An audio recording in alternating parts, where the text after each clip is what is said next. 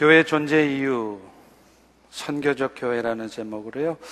베드로전서 이 장 구 절 한 절이니까 다 같이 한번 큰 목소리로 읽겠습니다. 네, 시작. 그러나 너희는 택하신 족속이요 왕같은 제사장들이요 거룩한 나라요 그의 소유가 된 백성이니 이는 너희를 어두운 데서 불러내어 그의 기이한 빛에 들어가게 하신 이에 아름다운 덕을 선포하게 하려 하심이니라. 아멘. 어, 레슬리 뉴비긴이라는 성경학자가 이십 세기 말이 되면서부터 급변하는 교회 환경에 대해서 대략 세 가지 얘기를 했습니다. 첫 번째는요, 이제 이십 세기 말에 우리 주변에 있는 영적인 환경은 전 세계적으로 반기독교적인 세력이 확장하고 있다는 거예요. 자기들끼리 연합하고 있다는 겁니다. 여러분, 몇 주 전만 해도 플로리다의 올랜도에서 미국 역사상 가장 큰 총격 사건이 있었습니다. 오십 명이 죽고 오십사 명이 부상을 입었죠. 아마도 이건 역시 극단적인 이슬람 무장 세력과 연관된 사건일 가능성이 높다고 합니다. 지금 시리아와 이라크에는 아이에스가 있습니다. 아프가니스탄, 파키스탄을 중심으로 해서는 탈리반이 있고 엘카이다가 있고 또 아프리카에는 보코하람이 있습니다. 이런 기독교를 위협하는 세력들이 이제 점점 그 세력을 확장하고 있고 무엇보다도 직접적인 무력적인 공격을 시도하고 있다는 거예요.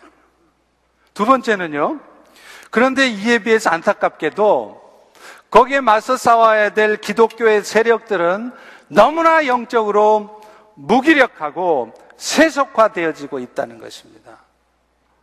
천구백칠십 년대 이민, 이민 오신 성도님들 얘기를 들으면요, 그 당시만 해도 일요일에 가게를 여는 상점이 없었다고 그래요.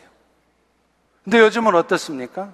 일요일에 가게를 열 뿐만 아니라 이십사 시간, 이십사 시간 계속 가게를 돌리고 있어요. 그 당시만 해도 미국 분들의 대부분, 아마 구십 퍼센트 이상이 주일이 되면 다 말끔하게 옷을 차려입고 교회 가서 예배를 드렸습니다. 불과 삼사십 년 전 얘기입니다.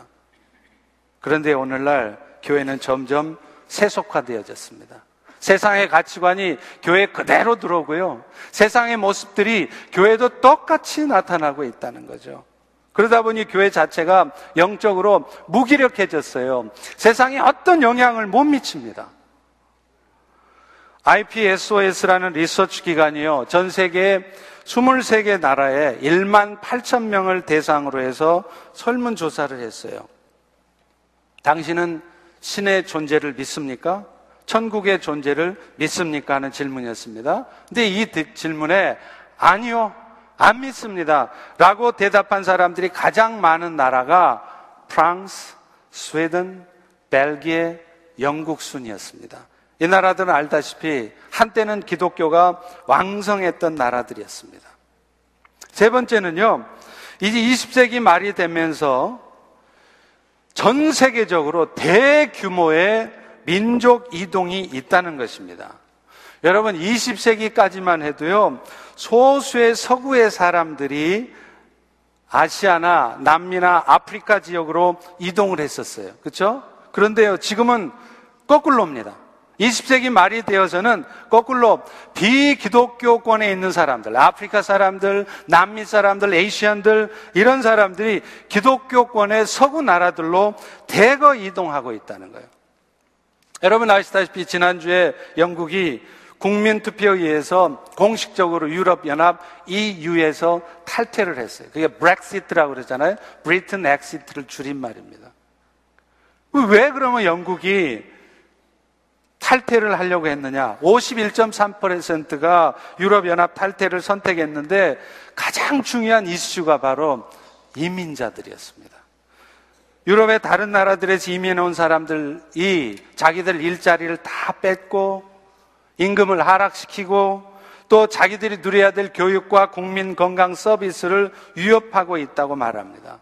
실제로요, 영국의 전체 취업자 수가 한 삼천백오십만이 된다고 그러네요. 소위 경제 인구라는 거잖아요. 근데 이 삼천만 명 중에 무려 오백이십만 명의 사람들이 영국 이외의 나라 출신 사람들이에요. 그러니 그럴 만도 하죠. 그런데 안타깝게도 오늘날 교회는 이런 변화에, 이런 환경의 변화, 영적인 변화에 대응을 못하고 있다는 거예요. 여러분, 사실 삼성이 일본의 소니나 미국의 애플을 제치고 세계 일 위의 스마트폰 업체가 됐잖아요. 근데 이렇게 된 것은 다 이유가 있습니다. 그냥 된 게 아니에요. 천구백구십팔 년도에 삼성의 이건희 회장이요, 독일의 프랑크푸르트에 모든 삼성의 사장들을 다 불렀습니다. 그리고서는 그때 이건희 회장이 이런 말을 했어요. 마누라 빼고는 싹 다 바꿔라. 그리고서는 그 사장들이 보는 앞에서 삼성이 그동안 개발하고 나름대로 성공했던 가전제품들을 다 불태워 없었다는, 없앴다는 겁니다. 변해야 산다는 것이죠. 교회도 마찬가지입니다. 물론 복음의 변질은, 본질은 변하면 안 돼요. 생명 걸고 지켜야 되죠. 그런데 교회의 환경은, 영적 환경은 계속해서 변하고 있는데 칠십, 팔십 년대에 처음 이민 왔을 때의 생각, 이십, 삼십 년 전에 그런 생각을 가지고서는 오늘날 미주 한인교회는 더 이상 살아남을 수가 없습니다. 오늘날 보세요. 우리 이 세 교회들이 제대로 성장하고 세워지는 교회가 얼마나 있습니까? 그 책임이 사실은 오늘 일 세 교회들이 이 변화하는 시대 변화에 적절하게 대응하지 못했기 때문에 생긴 것이라는 것입니다. 그래서 천구백팔십구 년에 이 레슬리 뉴비기는 이렇게 변화에 대응하기는커녕 오히려 급격하게 무너져가고 있는 유럽과 이 북미주 교회들을 보면서 그러면 앞으로 교회가 어떻게 해야 될 것인가, 그 고민을 했습니다. 그리고 그 고민을 한 결과 나오게 된 것이 바로 선교적 교회론이에요. 미셔널 처치라는 것입니다.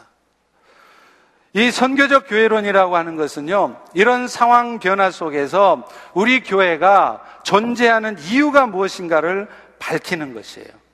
그리고 그것은, 곧 선교적 교회론이라는 것은 이전처럼 소수의 목사나 선교사 같은 사람들이 선교사의 삶을 사는 것이 아니라 이제는 모든 성도들이 선교사가 되어서 우리 주변에 하나님이 보내주신 여러 나라 사람들에게, 또 땅 끝까지 그리스도의 복음과 사랑을 전하는 것이 되어야 된다. 이게 바로 선교적 교회, 교회론이에요. 여러분, 물론 아직도 전 세계에는 어, 삼천 개 미전도 종족이 있습니다. 그렇기 때문에 오늘도 여전히 변함없이 그들에게 더 많은 선교사가 파송돼야 되고 나가야 되는 것은 말할 것도 없습니다. 그러나 앞서 말한 것처럼 이제는, 지금은 우리 옆에 세계 여러 나라의 민족 사람들이 와 있다는 거예요. 우리가 접근해 가서 아무리 복음을 전하려고 해도 그들이 허락하지 않고 위험하고 돈이 많이 드는 나라의 사람들이 하나님이 보내주셔서 우리 옆에 와 있다는 거예요. 이제 교회는 그들에게도 나가야 된다는 겁니다. 이제는 교회가 얼마나 많은 선교사를 파송했는가, 그것이 그 교회가 선교를 잘하고 있는 교회인가 아닌가의 기준이 될 수 없습니다. 대신에 그 교회는 모든 성도들이 선교사가 되어서 우리 주변에 와 있는 여러 나라 사람들에게, 또 전 세계에 나아가서 여러 민족 사람들에게 그리스도의 사랑을 전하며 복음을 전하고 있는가, 그것이 선교를 잘하는 교회의 기준이 되어야 된다는 거예요. 그리고 그 일 역시도 이제는 목사나 선교사처럼 특별한 사람이 아니라 모든 성도들이, 평신도들이 다, 다 선교사로 나서야 된다는 것입니다. 여러분, 교회가 크면 뭐 하겠습니까? 성도가 오천 명이면 뭐 하고 만 명이면 뭐 하냐 이 말이에요. 아무리 많은 성도들이 모여도 그 교회 안에는 수동적인 삶이 아니라 능동적인 삶을 살면서 성도 한 사람 한 사람이 적극적으로 선교사의 삶을, 선교적인 삶을 살지 않는다면 그런 교회는 이 땅에 있을 필요가 없습니다. 절대로 건강한 교회가 아닙니다. 하나님이 기뻐하시는 교회가 아닙니다. 그러나 비록 백 명도 안 될지라도 또 오천 명일지라도 그 교회는 많은 성도들이 선교사적인 삶을 살면서 오늘날 이 영적인 변화 앞에서 적절하게 대응하고 있다면 그 교회가 건강한 교회고 하나님이 기뻐하시는 교회라는 것입니다. 그런 의미에서 헨드릭 크레머는 이런 말을 했어요. 오늘날 교회들에게는 평신도들의 수동적인 태도가 바뀌어져야 된다.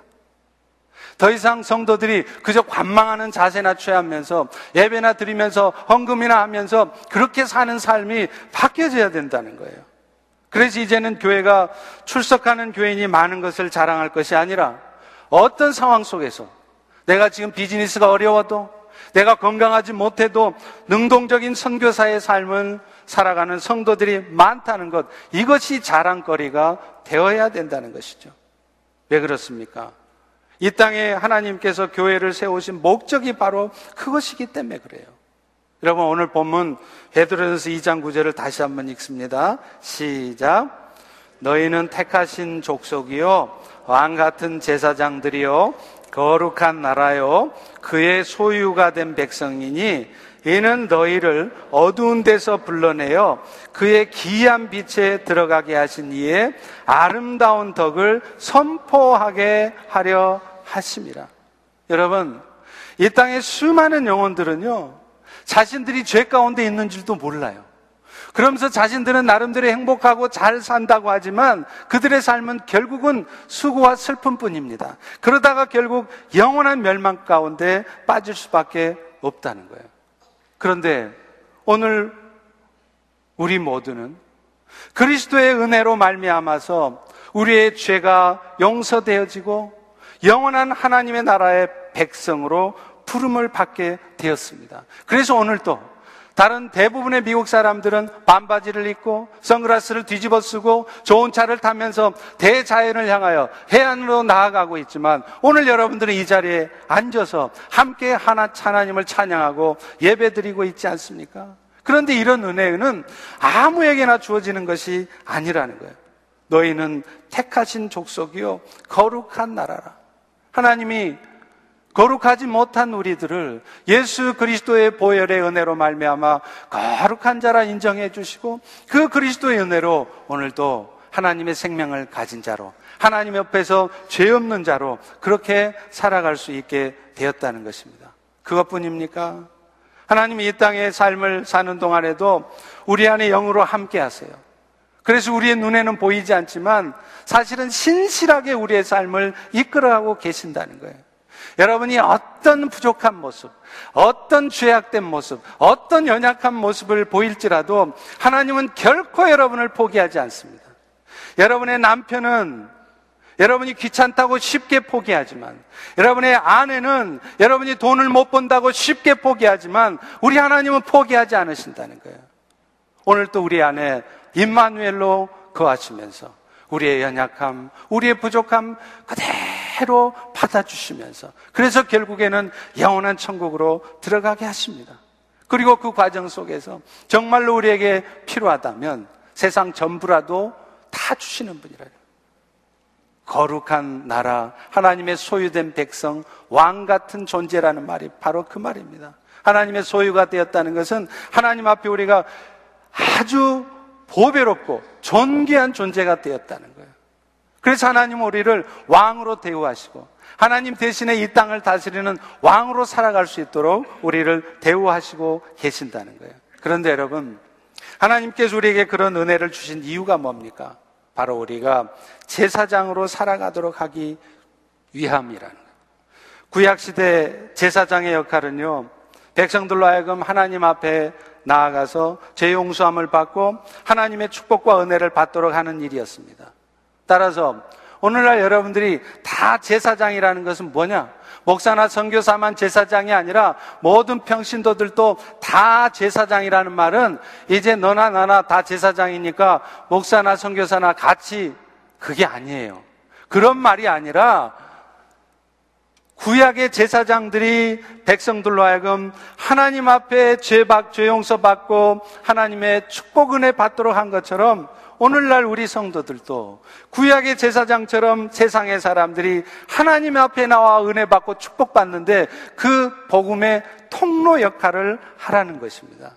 그래서 오늘 본문 구 절 후반부는 그것을 이렇게 표현하지 않습니까? 너희를 어두운 데서 불러내어 그 기이한 빛, 그 생명의 빛에 들어가게 하신 분의 아름다운 덕을 선포하게 하려고 제사장이 되어서 그 그리스도의 은혜와 사랑을 세상에 전하도록 하기 위해서 우리를 부르셨다는 거예요.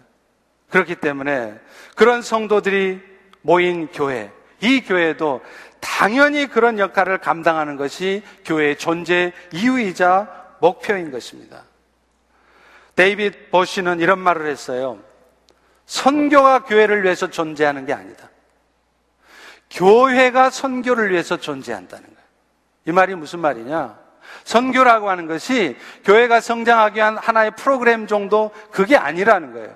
교회 자체가 선교를 위해서 존재한다는 것입니다. 결국 교회는 출발부터가 선교적인 목적을 갖고 태어난 것이고 여기에 소위 선교적 교회론이 나오게 되는 것입니다. 근데요 여러분, 이 선교적 교회라는 말이 여러분은 굉장히 생소하시겠지만 사실은 이 개념은 전혀 새로운 개념이 아닙니다. 이미 성경에 다 나와 있는 교회의 존재 목적을 오늘 이 시대에 있어서 다시 한번 분명하게 밝힌 것뿐이에요. 다만, 다만 이제 복음을 전하는 방법에서 이전은, 이전에는 말로 전하는 복음을 말했다면 이제는 복음을 말로 전하는 것이 아니라 삶으로 전하는 복음에 더 초점이 있을 뿐입니다.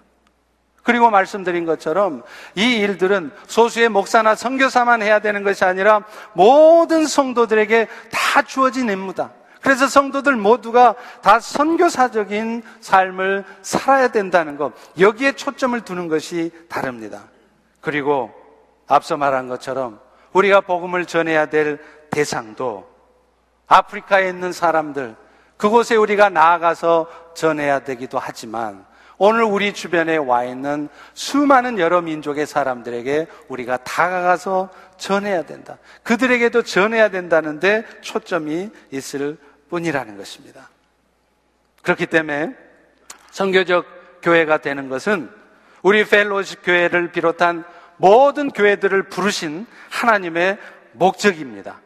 그리고 그것을 우리 교회는 모든 족속으로 제자를 삼아 하나님께 영광을 돌리는 것이다 라고 표현했을 뿐인 거예요. 그러니까 이 교회의 존재 목적은 우리 펠로십 교회만의 유일한 존재 목적이 아니라는 거예요. 모든 교회가 다 똑같이 갖고 있는 존재 이유이자 목표인 것입니다.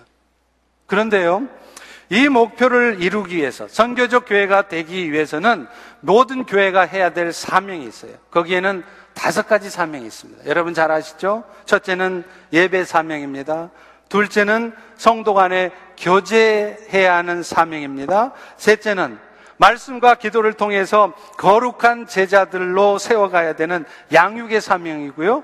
네 번째는 우리 모두가 하나님께 받은 은사대로 세상을 섬겨야 되는 봉사의 사명이고, 다섯 번째가 그리스도의 복음을 온 땅에 전해야 되는 선교의 사명이에요.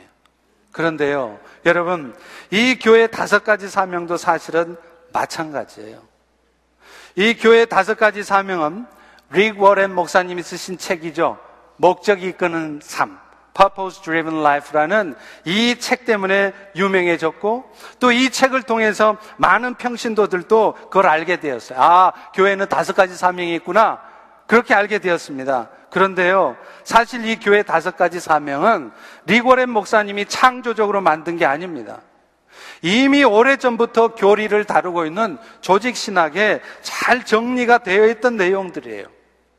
교리를 다루는 조직신학의 일곱 개 분야 중에 여섯 번째가 교회론이 있습니다. 그런데 그 교회론 안에 보면 교회 사명이라는 파트가 있는데 거기에 이 다섯 개 사명이 잘 나와 있다는 거예요.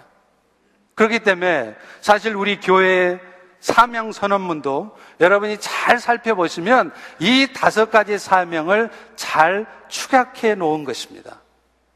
그리고요, 이 사명들을 구체적으로 이루어가도록 하나님께서는 교회 교회마다 각자의 비전을 주셨어요. 따라서 모든 교회와 교회의 목적과 사명은 같습니다. 모든 세상의 교회가 존재하는 목적, 그들의 사명은 다른 게 아니에요. 다 같아요. 그런데 비전은 달라질 수 있습니다.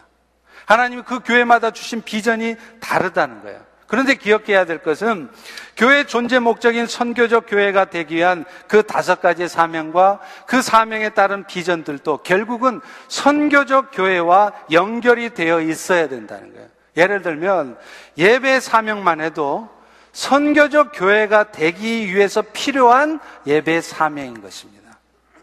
그런 의미에서요, 우리 펠로우십 교회는 그 예배 사명과 관련해서 가장 먼저 성령의 임재가 있는 예배를 드리는 것, 그것이 곧 우리의 비전이에요. 여러분, 원래 예배가 뭡니까? 오늘 여러분이 예배를 드리시는데 예배가 무엇인지 잘 들어보세요. 예배에는 두 가지 요소가 있습니다. 첫 번째는요, 예배란 하나님의 구속의 은혜를 입은 사람들이 그 구속의 은혜, 성부 하나님의 구원을 계획하신 것, 성자 예수님이 십자가에서 그 구원을 실제로 이루신 것, 성령 하나님께서 그 구원을 우리에게 개인적으로 적용시켜 주신 것, 이 삼위 하나님의 구원의 은혜를 찬양하는 게 예배예요. 그렇기 때문에 워싱턴 디씨에 가보면은 바닥에 배 깔고 누워있는 홈리스들, 그 사람들은 예배를 드릴 수가 없어요. 그 사람들이 드리는 예배는 예배가 아닙니다. 예배는 하나님의 구원의 은혜를 입은 성도들만이 드릴 수 있는 특권입니다. 그리고 또 하나가 있어요. 그 예배를 드리는 가운데 하나님께서는요, 그 예배 가운데 우리가 오늘 또 이 땅의 삶을 살면서 선교적인 그런 삶을 사는데 필요한 능력과 지혜를 공급하신다는 거예요. 그렇기 때문에 예배라고 하는 것은 우리 성도들의 신앙생활의 출발입니다. 가장 중요한 일인 거예요. 그러니 예배 안 드리면 혹시 교통사고 날까 봐, 예배 안 드리면 스키 타러 가면 스키장에서 다리 부러질까 봐, 그래서 예배 드리는 게 아니란 말이에요. 예배는 구원의 은혜를 입은 우리 성도들이 마땅히 하나님을 찬양해야 되는 의무인 것이고, 그렇게 하나님을 찬양하고 있을 때 하나님은 오늘 또 이 악한 세상에서, 이 살아가기 힘든 세상에서 하나님의 뜻대로 살아갈 힘을 우리에게 공급해 주시는 거예요. 그런 의미에서 예배는 또한 의무이자 특권인 것입니다. 그러니 이런 예배를 소홀히 하면서 우리 성도들의 삶을 말할 수가 없습니다. 하나님의 목적을 이루어드리는 선교적인 삶을 살 수 없습니다. 사랑하는 성도 여러분, 여러분 제발 예배를 소홀히 여기지 마세요. 오늘날 미국 교회가 또 유럽 교회들이 무너진 이유가 뭔지 아십니까? 주일 예배를 소홀히 여기기 때문에 그래요.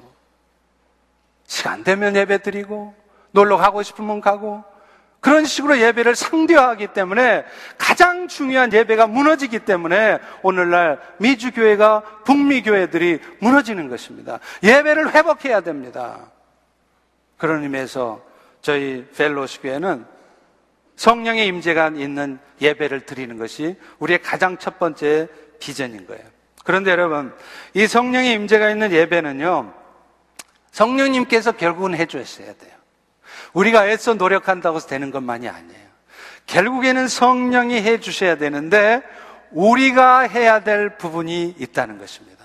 다시 말하면 아무리 성령께서 여러분에게 은혜를 부어 주시려고 해도, 오늘 이 시간 예배를 드리고 있는 여러분 한 분 한 분에게 성령이 은혜를 부어 주시려고 해도, 우리가, 여러분들이 그런 은혜를 받을 준비가 안 돼 있으면 그것은 불가능합니다. 왠지 아세요? 성령님은요, 우리의 의지와 상관없이 강권적으로 역사하실 때도 있지만 성령님은 인격적인 하나님이시기 때문에 항상 강권적으로 역사하지 않으세요. 우리가 마음을 열고, 우리가 하나님 앞에 자발적으로 간절한 마음으로 나아가지 않으면 성령님은 결코 역사하지 않으신다는 거예요. 그렇기 때문에 성령의 임재가 있는 예배를 드릴 수 있으려면 예배를 준비하는 인도자도, 저와 같은 설교자도, 기도하는 사람도, 찬양 인도자도, 방송팀도, 은양, 음향팀도, 모든 예배를 준비하는 자들이 철저히 하나님 앞에 간구하며 준비해야 돼요. 예배를 위해서 실제적으로 찬양 연습을 하는 것보다 더 많은 시간을 할애해야 될 것은 이 예배가 성령의 임재가 있고 성령의 터치가 있는 예배, 눈물이 있는 예배가 되게 해달라고 함께 기도하는 시간이 훨씬 더 많아야 되는 것입니다. 그럴 때 성령의 임재가 있는 예배가 되는 거예요. 그리고 성도들 역시도요, 예배 방관자가 돼서는 안 됩니다. 그죠? 이놈의 예배는 꼬박꼬박 돌아오는 제삿날처럼 왜 이렇게 맨날 일주마다 한 번씩 돌아오는겨? 마치 자기가 도살장에 끌려가는 어린 양처럼 자기가 무슨 예수인가? 그냥 끌려와서 저 뒤편에 살짝 앉았다가 아무도 모르게 조용히 나가고. 여러분, 그런 예배 가운데는 성령의 임재가, 성령의 터치가 절대로 있을 수가 없습니다. 사모하는 마음을 갖고 오셔야 돼요. 오 성령님, 제가 세상 살기 너무 힘듭니다. 비즈니스가 안 돼서, 건강이 좋지 않아서, 욕심이 많아서, 하나님 나 어떻게 해요? 하나님 나를 도와주세요. 오늘 말씀을 통해서 나를 깨닫게 하시고 내 강팍한 마음이 깨어지게 도와주시고 이 욕심 많은 마음이 포기 되어지고 하나님 앞에 무릎 꿇게 해주세요. 그런 간절한 마음으로 여러분이 이 예배를 참석하실 때 성령의 임재와 터치가 있는 것입니다. 교회 탓하지 마세요. 남 탓하지 마세요. 다른 성도들은 다 은혜 받고 성령의 임재를 느끼는데 어떤 성도들은 똑같은 예배를 드리면서 전혀 은혜가 안 되는 이유가 뭐겠습니까? 우리 펠로우십 교회는요, 성령의 임재가 있는 예배를 드리는 것, 이것이 가장 중요하고 가장 첫 번째 비전입니다. 또요, 선교적 교회가 되기 위한 예배 사명과 관련해서 우리가 또 하나 품어야 될 비전이 있어요. 그것은 여러 세대가 함께 예배 드리거나 혹은 여러 민족이 함께 예배 드리는 것입니다. 오늘날 한인 일 세대와 이 세대가 함께 예배한다고 하는 건 정말 쉽잖아요. 뭐 때문에 그럴까요? 언어 문제 때문입니다. 그렇기 때문에 정기적으로, 매번은 아닐지라도, 자주는 아닐지라도 가끔이라도 그렇게 해야 될 필요가 있어요. 그래야 우리 이 세들이 예배를 배우는 거예요. 일 세 영성을 배우는 거예요. 그래서 그들이, 우리 이 세들이 선교사의 삶을 살아갈 수 있는 것입니다. 우리 이 세 교회들이, 이제 일 세 교회들이 다 죽고 무너져도 우리 이 세 교회들이 그래야 스스로 일어설 수 있는 것이에요. 그것이 우리 교회의 비전이 돼야 됩니다. 또 있습니다. 말씀드린 것처럼 우리 주변에는 많은 민족의 사람들이 왔어요. 와 있습니다. 앞서 살폈던 것처럼 지금 미국 땅에도 천만 명의 무슬림이 있습니다. 삼백만 명의 힌두교인들이 있어요. 이백만 명의 부디스트들이 있습니다. 그리고 그 천만 명의 무슬림 중에 거의 절반, 오백만 명에 가까운 무슬림들이 바로 미국의 동부 이 워싱턴 에어리어에 있다는 겁니다. 우리가 그들에게 복음을 전하러 중동 지역으로 탄자 들어가는 날, 아프가니스탄, 우즈베키스탄, 키르기스탄, 카자흐스탄 그런 나라 가서 복음제를 하려면 얼마나 어려워요. 선교사 받아주지도 않아요. 돈도 많이 들어요. 그런데 하나님은 이제 선교의 사시대가 되어서 그 사람들을 우리 주변에 보내주셨다는 거예요. 그렇기 때문에 이제 그들에게, 우리에게 눈을 떠야 된다는 것입니다.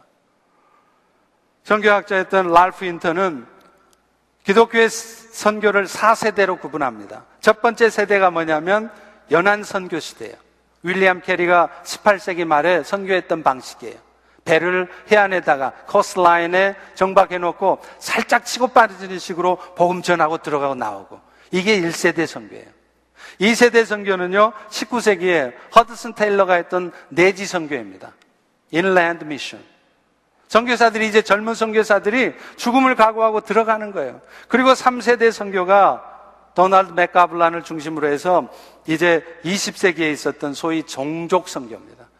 더 이상 선교가 나라 개념이 아니라는 거예요.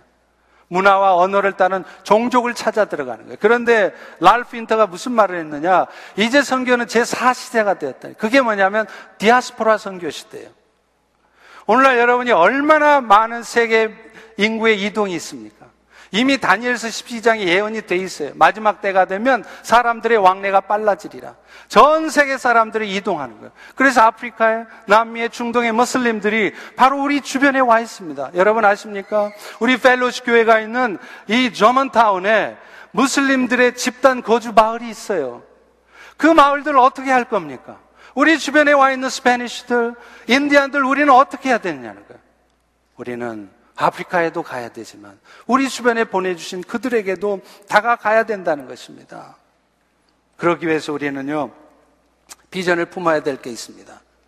그런 민족들이 교회를 세워갈 수 있도록 그들 민족의 목회자를 세우고 그 목회자를 중심으로 교회가 세워가도록 지원해 주는 거예요. 우리 교회 안에 할 수도 있습니다. 우리 한인교회가 그랬잖아요. 처음에 우리 한인교회들이 대부분 다 미국 교회 새들어 살았지 않습니까? 마찬가지입니다. Chinese congregation, Japanese congregation, Spanish, Vietnamese, 태국 사람들, 이런 사람들이 우리 교회, 만약 시간이 맞지 않다면 그들을 세 시, 네 시에 예배 드리도록 하는 거예요. 아니면 또 다른 공간에 그들이 예배 드릴 수 있도록 우리가 도와주는 것입니다. 그래서 그들이 목회자를 세우고 교회를 세우면 삼 년 안에 그들 나라에 선교사를 파송하고 자기 나라의 교회를 세우는 것을 전제로 해서 우리가 도와주는 거예요. 여러분, 이게 예배와 관련된 얼마나 아름다운 선교적 사명입니까? 이런 일들을 우리 교회들이 해야 된다는 것입니다. 두 번째가 있습니다. 선교적 교회를 위한 교제 사명과 관련된 것인데요, 우리 펠로십교회 비전은 건강한 오이코스의 활성화입니다. 여러분, 예배라고 하는 것은요, 하나님과 사람이 수직적인 관계를 정립하는 거예요.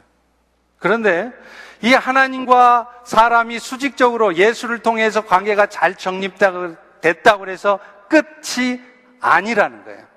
이 말은 바꿔 말하면, 여러분이 아무리 주일날 예배 빠지지 않고 예배 잘 드리고 은혜 많이 받아도 수평적인 성도 간의 교제가 있지 않으면 그것은 검증되지 않은 신앙입니다.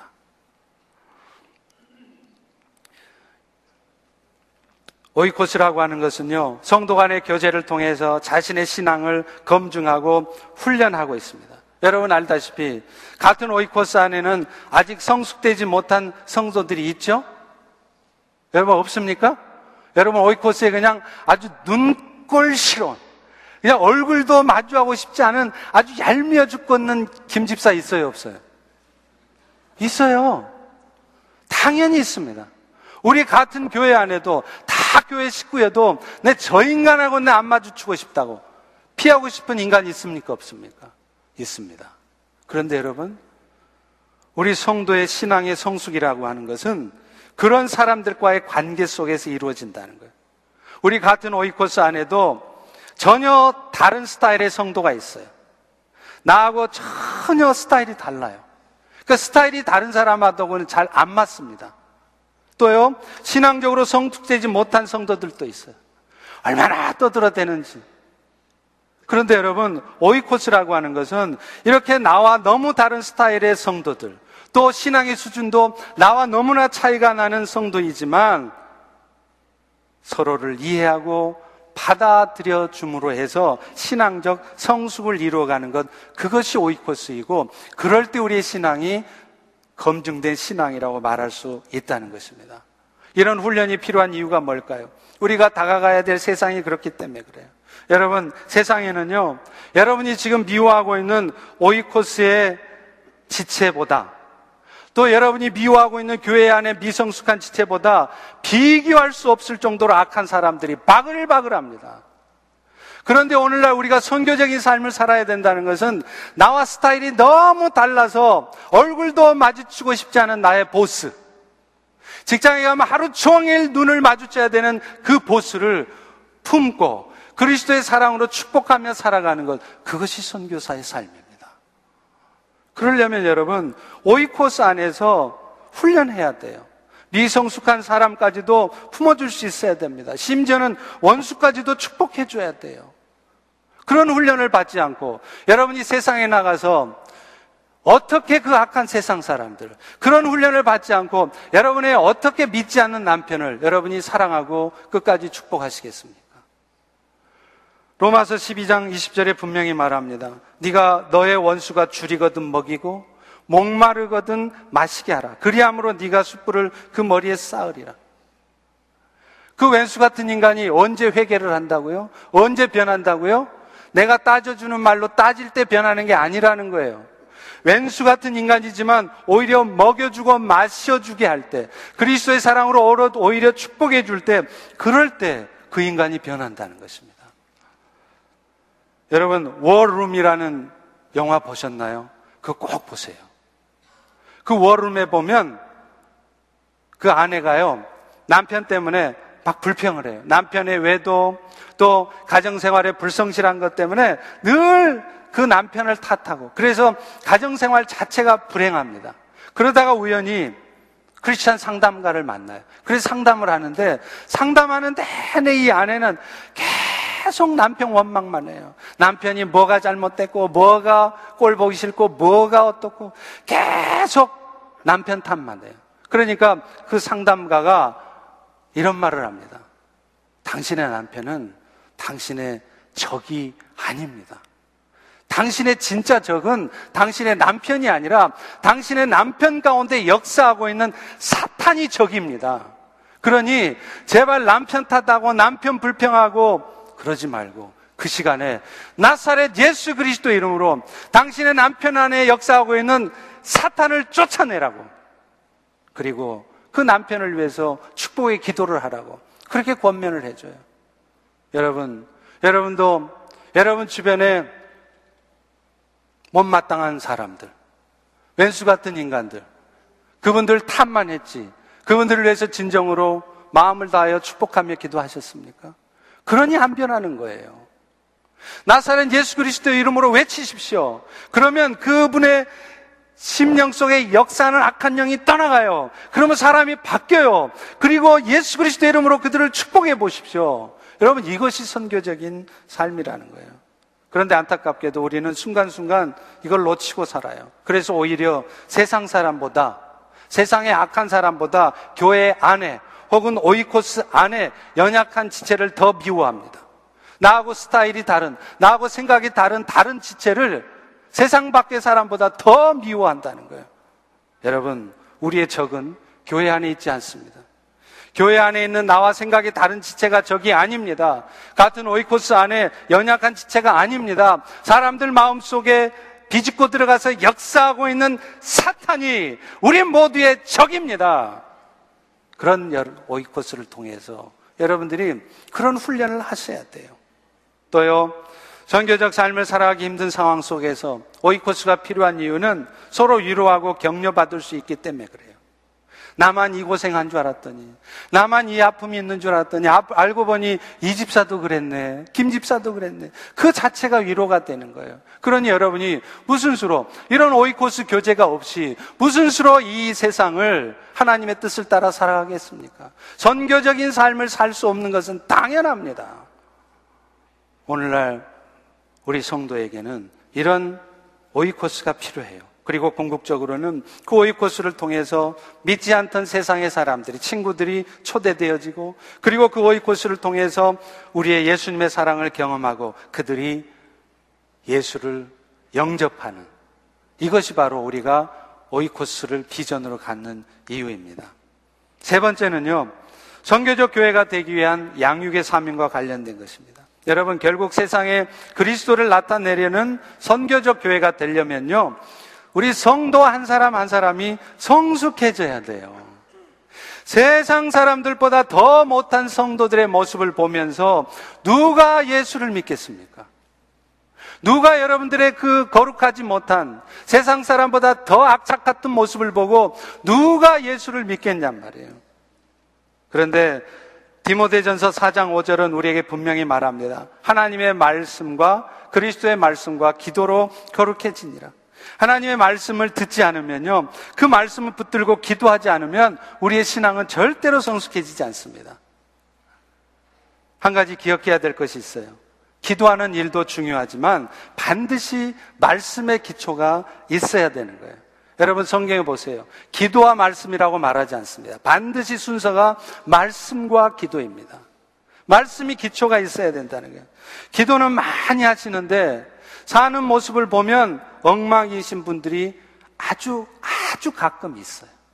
그래서 맨날 기도는 많이 하시는데 맨날 불평하고 맨날 원망하고, 방언 못하는 사람들은 영적인 수준이 낮은 사람으로 치부하고, 오히려 기도를 많이 하신다고 하는 분들이 사람들에게 상처를 많이 주게 되는 경우도 있습니다. 그 이유가 뭐냐면 말씀을 붙들지 않기 때문에 그래요.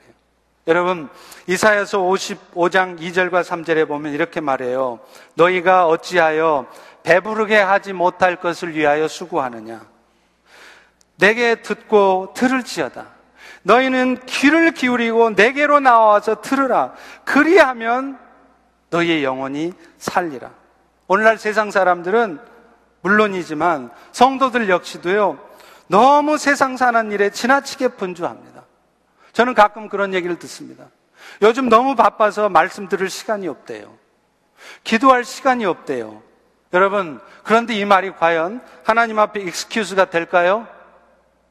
하나님은 분명 말씀과 기도로만 거룩해진다고 말씀하셔놓고 실제로 우리들의 삶을 이끌 때는 말씀 들을 시간도 기도할 시간도 없을 정도로 바쁘게 우리의 삶을 이끄시겠냔 말이에요.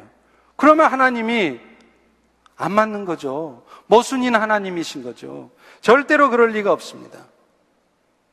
여러분들이 오늘도 말씀 들을 시간도 없고 기도할 시간도 없다라고 말하고 싶으시다면 어쩌면 여러분은 둘 중에 하나일지 모릅니다. 여러분이 지금 영적으로 나태한 삶을 살고 있거나 아니면 여러분을 배부르게도 하지 못할 일에 너무나 많은 시간을 낭비하고 있거나 둘 중에 하나일 가능성이 많습니다. 말씀을 들어야 영혼이 삽니다. 말씀을 들을 때 하나님이 통치하신다는 것을 알게 되어 확신하게 되어 그럴 때 우리는 비로소 어떤 형편에서든지 비즈니스가 잘 되든 못 되든 내가 건강하든 건강하지 않든 두려움 없이 불평 없이 지금도 하나님께서 당신의 일을 이루신다는 것을 믿게 됩니다. 그리고 그럴 때만이 우리는 비로소 선교적인 삶을 세상에 살아낼 수 있는 거예요. 이사야 오십오 장 팔 절에 말합니다. 내 생각은 너희 생각과 다르며 내 길은 너희의 길과 다름이니라. 여호와의 말씀이라. 하나님이 하시는 일은요, 우리의 생각과 달라요. 지금 내 생각에는 뭔가 큰일 난 것 같고요, 뭔가 엉망될 것 같은데 그렇게까지 하실 때는 분명히 우리가 알지 못하는 하나님의 뜻이 있다는 거예요. 그런데 하나님의 말씀을 듣지 않는 사람들은 그런 하나님의 뜻을 보지 못합니다. 그런 하나님의 뜻을 붙들지 못합니다. 그러니까 맨날 염려하고 두려워하고 불평하고 원망하고 그런 어둠에 빠져서 살아가게 되는 것이에요. 여러분, 요셉이 그렇지 않습니까? 하나님이 요셉에게 주시는 꿈이 이루어지는 과정에서 어떤 일이 벌어졌습니까? 좋은 일이 있었어요? 아니잖아요. 오히려 애굽의 종으로 팔려갔고 하나님 앞에 범죄하지 않겠다고 성적 유혹을 물리쳤더니 오히려 억울한 누명을 썼어요. 아니, 뭔가 일이 잘못돼도 한참 잘못된 것 같잖아요. 그런데 하나님의 생각은 요셉의 생각과 달랐습니다. 오늘 여러분의 생각과 달랐어요. 결국은 그 잘못된 것 같은 일을 통해서 요셉은 애굽의 총리가 됐고요, 그것 때문에 결국 아브라함에게 하셨던 하나님의 약속은 이루어졌습니다. 이사야 오십오 장 십일 절에 말씀하잖아요. 하나님의 입에서 나간 약속의 말씀은 결코 헛되이 되돌아오지 않는다. 여러분, 믿으시기 바랍니다.